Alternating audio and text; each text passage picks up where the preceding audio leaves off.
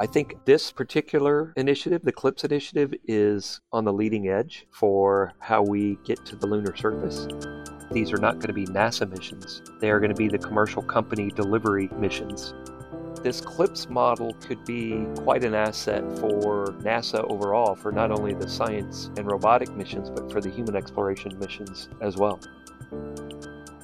Welcome to Small Steps, Giant Leaps, a NASA APPEL Knowledge Services podcast that taps into project experiences to share best practices, lessons learned, and novel ideas. I'm Dina Nunley. NASA's Commercial Lunar Payload Services Initiative is leveraging capabilities of commercial industry to quickly deliver science and technology payloads to the moon and help NASA prepare for human missions. Steve Clarke is the Deputy Associate Administrator for Exploration in NASA's Science Mission Directorate and joins us now to discuss the CLPS initiative. Steve, thank you for being our guest. Well, thank you, Dina. I enjoy doing these type of interviews, and this will be interesting and fun, I think. Yes, I think it's going to be fun to talk about CLPS. We're excited to have you on the podcast and eager to hear about this initiative. How did the CLPS model originate? Well, about two to three years ago, a couple of us were talking about how we could conduct science on the lunar surface in a new and innovative way. And what I mean by that is, as opposed to putting out our traditional contracts to have industry build spacecraft and put instruments on board and, and send them to the moon, we wanted to take a look at the commercial industry and what was available out there, what kind of ideas had been floated. And we started looking at some of the companies that originally were in the Google X Prize competition. And as as many of you may know, that the Google X Prize didn't actually award someone to fly to the surface of the moon, but a lot of companies came up with some novel ideas of building small commercial landers to go to the lunar surface. So we put out a request for information to see if some of those companies were still viable and if there were other companies out there that were thinking the same. And sure enough, we got a very large amount of input from these companies. Um, there was a lot of interest out there. So based on that, we sat back and said, okay, let's let's look to see how this would actually become something that the Science Mission Directorate could use. Now, if we leverage our commercial partners and we actually look to buy a ride and have these commercial companies basically take our instruments from Earth and deliver them to the lunar surface, and we can operate our instruments through those landers, we would actually be jump starting the commercial lunar lander business. And so we talked with our commercial crew program colleagues. We also talked to the NASA folks that were involved with developing and they're now running the commercial cargo programs. And we also talked to our launch services program colleagues to find out some lessons learned on what they've learned throughout their program lives. And a commercial commercial crew is just getting started as far as, you know, we've had a couple test flights and they're still learning some lessons there. And so we developed this model of getting these commercial contractors on board on what we call an IDIQ or indefinite delivery, indefinite quantity type contract. NASA uses these in other programs where companies qualify and are put into what we call a pool of pre qualified contractors. And then we would put out task orders, which are specific tasks that we would like for these companies to bid on. And in our case, it was uh, delivery task orders. And so we realized that we would be accepting additional risk particularly since NASA would not be involved with the design of the landers. We would merely be providing instruments and technology payloads to these commercial companies, and we would be involved in the integration and testing of those instruments. And we would gain some knowledge in the lander designs, but we, NASA, would not be helping them with the design of the landers. And so in November of 2018, we awarded the first nine contracts to this IDIQ contract called CLPS, which is the Commercial Lunar Payload Services contract. And so these nine companies were now in the pool of providers, as we say, and they are eligible to bid on delivery task orders. And in fact, we released our first request for deliveries, and in May of 2019, we awarded the first delivery task orders to Astrobotic and Intuitive Machines. So we now have two commercial companies that we are going to be providing instruments to take to the lunar surface next year, 2021. So we don't have missions, or I should say deliveries, behind us yet, but these are going to be the first ones. And, and in fact, I want to emphasize these are not going to be NASA missions. They are going to be the commercial company delivery missions. NASA is not going to be the only customer on board these deliveries. There are other customers that are flying along with these commercial companies. Are there other differences that set CLPS apart from traditional NASA approaches? So, as I stated in the beginning, instead of us going down the traditional cost plus type contracts where we put out a request for proposal and we have companies bid on it and then build a spacecraft for us, which NASA would own, we went a different route and decided to see if we could jumpstart the commercial lunar lander business by going in an innovative way of buying commercial services. And NASA is beginning to do more of this.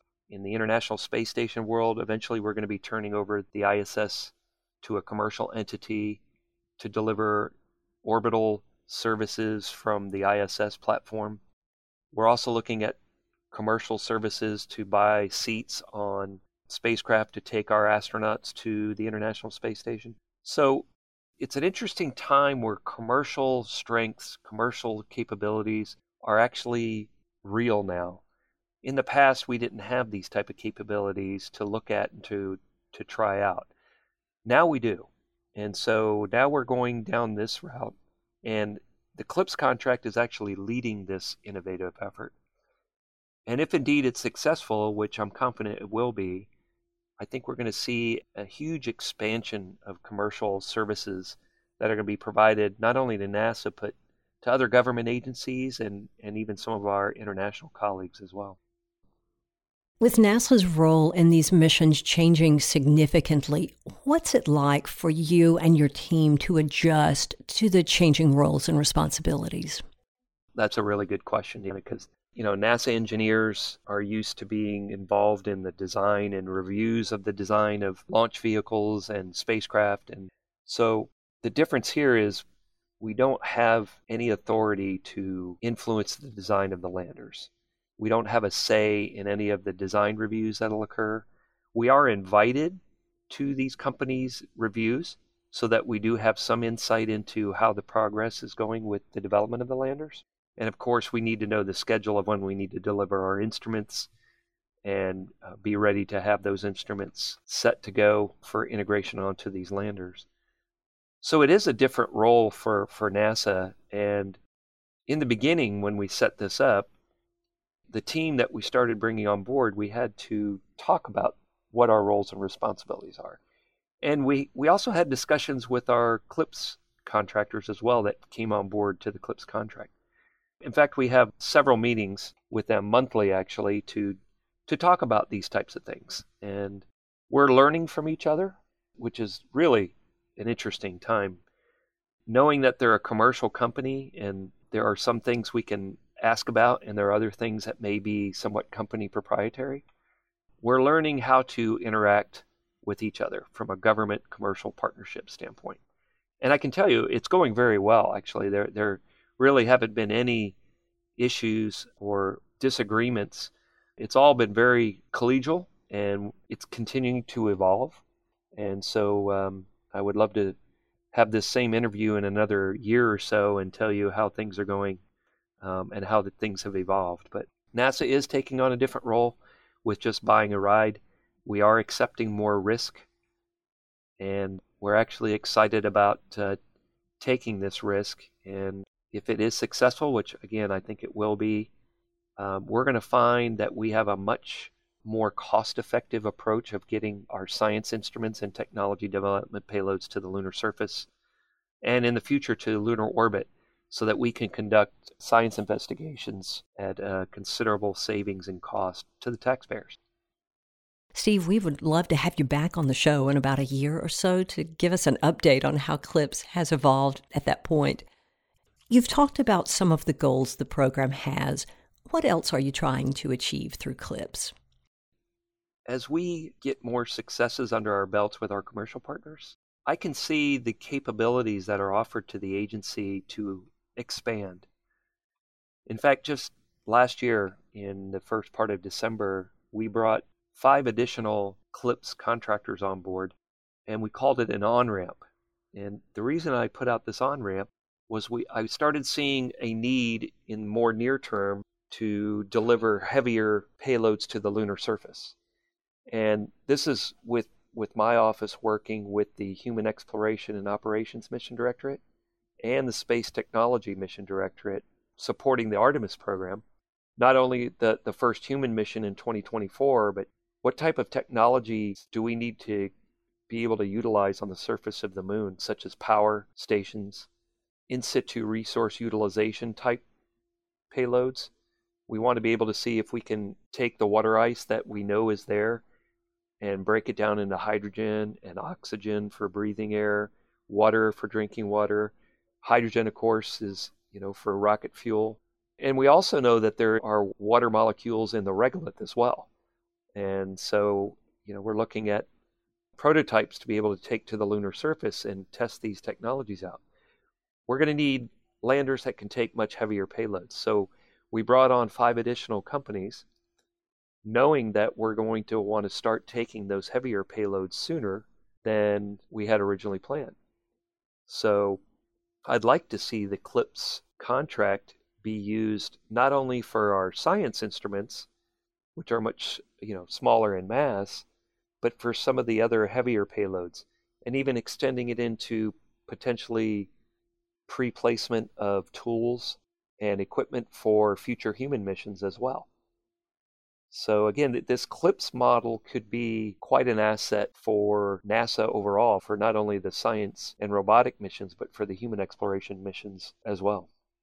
So CLPS becomes important for the Artemis program. Yes, definitely. And talking with my human exploration colleagues, you know, they're already looking at being able to utilize those CLPS landers to deliver those payloads that I talked about.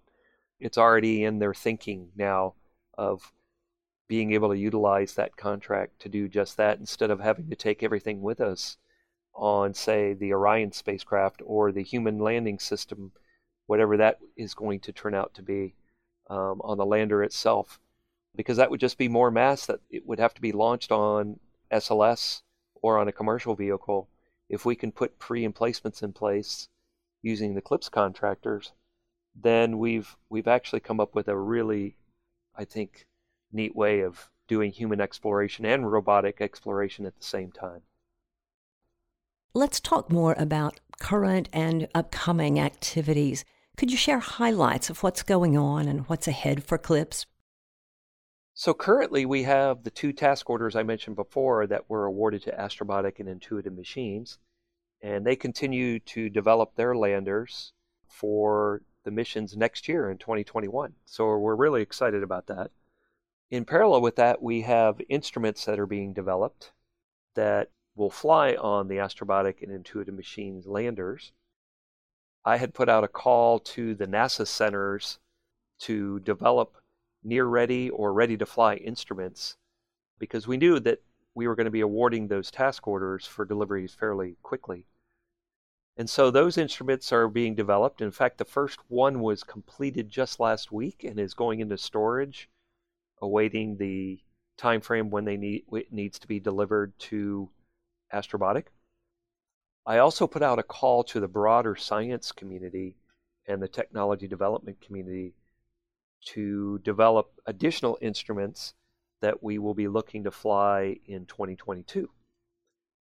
And in fact, just last month, we released the task order out for bid for the CLPS providers to provide us input on how soon they could deliver these next set of instruments and at what cost.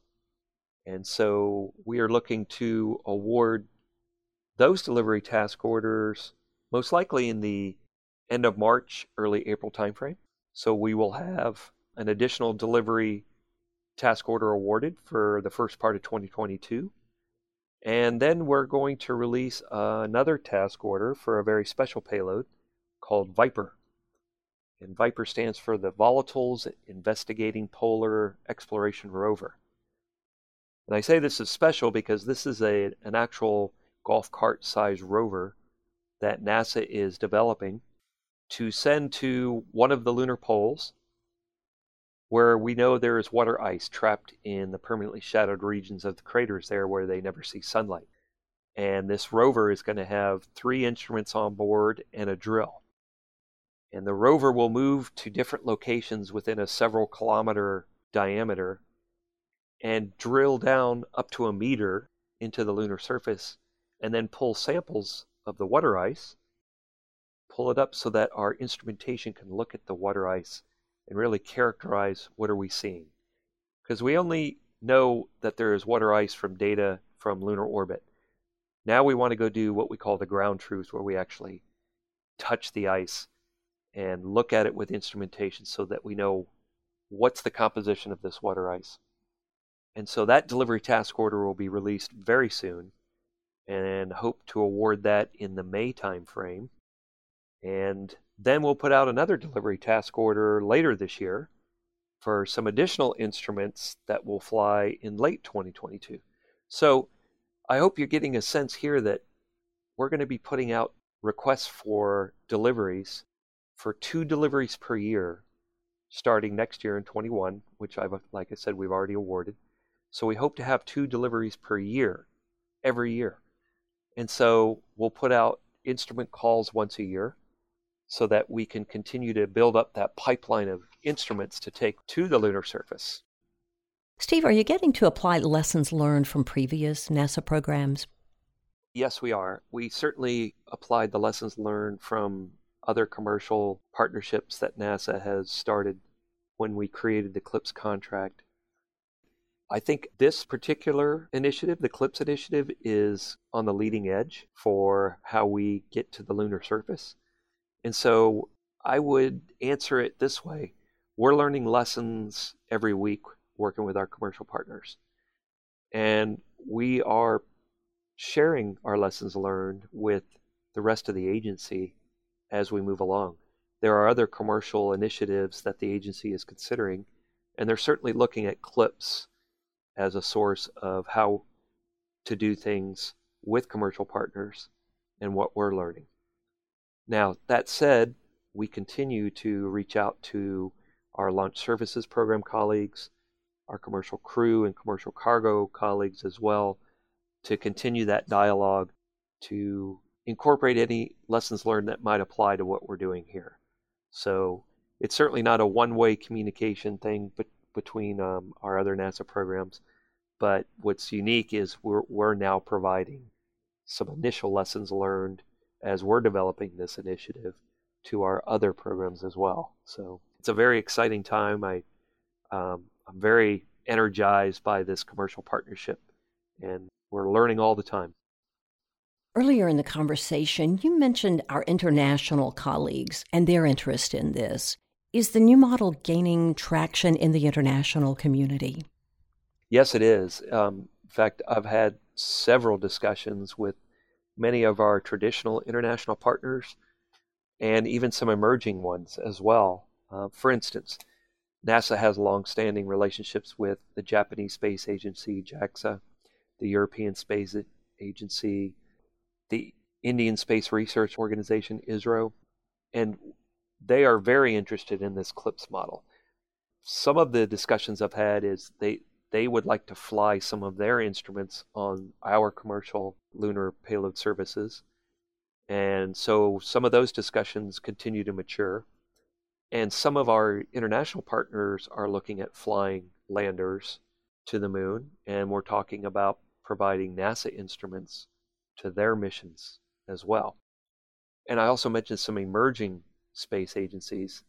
Here's a, for instance, UAE, the United Arab Emirates.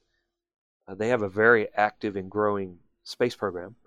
And in fact, NASA flew their first astronaut up to the International Space Station last year. They are now also developing, in partnership with other international colleagues, lunar landings, lunar rovers, and they have reached out to us and asked if we would like to collaborate on those missions and future missions. So, if I could guess at a number, I've probably had discussions with over a dozen international space agencies that are interested in not only flying with us on CLPS, but also looking for NASA to contribute to their future lunar missions as well. So, again, very exciting times to work not only with our commercial partners, but with our international partners as well. Is CLPS facing any program management challenges that might be helpful for other PMs to hear about? So this is interesting um, when it comes to basics of project and program management. You know, you typically you're you're looking at cost, schedule, risks, and all of those have to be really integrated well for mission success. And of course, I don't want to forget about systems engineering.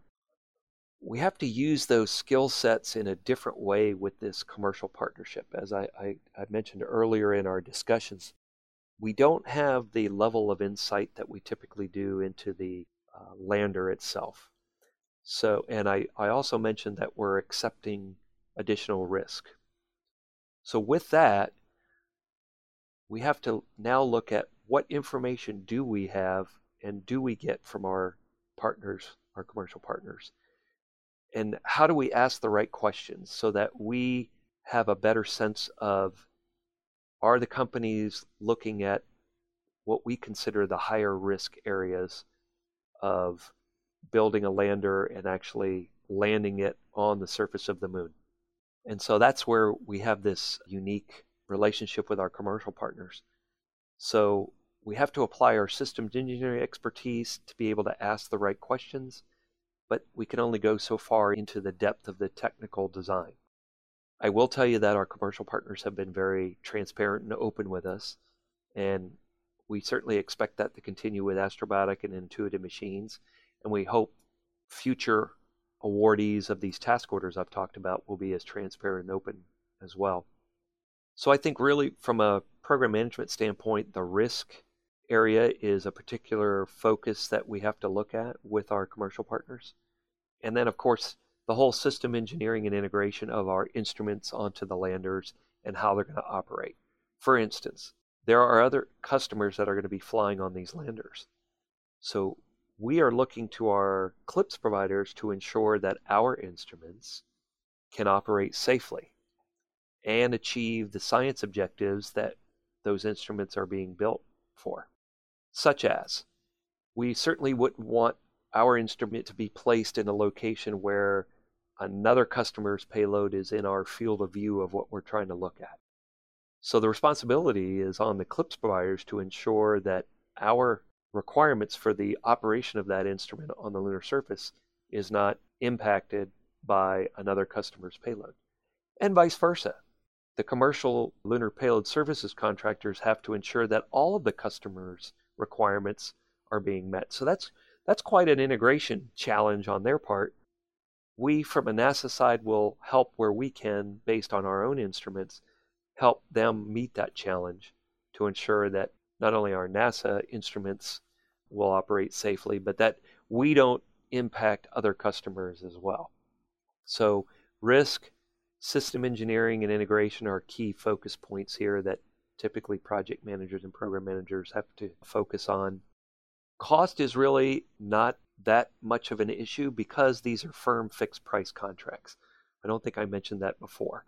So when we awarded the two contracts to uh, Astrobotic and Intuitive Machines, we accepted the cost proposal that they provided us. And since that's firm fixed price, that is the total cost that we, the government, are going to pay for these services. Now, certainly, if things come up in the future that might be out of the control of the commercial services people, let's say, and I hate to bring this uh, particular example up, but we've experienced it before. If by chance there is a government furlough, well, then certainly the contractors would have a perfectly good argument to say, look, you know, we, we weren't able to talk to the government because you were on furlough. So we would need some additional money because the schedule got delayed. That's that's just a hypothetical, but that that's a potential that where we might have to negotiate some additional cost above the firm fixed price. So that that's something that's not expected, but you have to be prepared for. And so that's another thing that you know program and project managers have to be ready for the unexpected. This has been incredibly interesting. Steve, thank you for joining us on the podcast. And thank you, Dina. Thank you for having me on the podcast. As you can tell, I'm very energized by this commercial partnership that we have going. And stay tuned for next year with those two landings. And we're really looking forward to enabling our commercial industry to provide commercial services to NASA. And I look forward to talking with you again in the future. And we'll look forward to getting an update on CLPS activities in a future conversation on the podcast. You can find more information about CLPS and other topics Steve mentioned via links on our website at appel.nasa.gov slash podcast. Steve's bio and a show transcript are also available. If you haven't already, we invite you to take a moment and subscribe to the podcast and tell your friends and colleagues about it. As always, thanks for listening to Small Steps, Giant Leaps.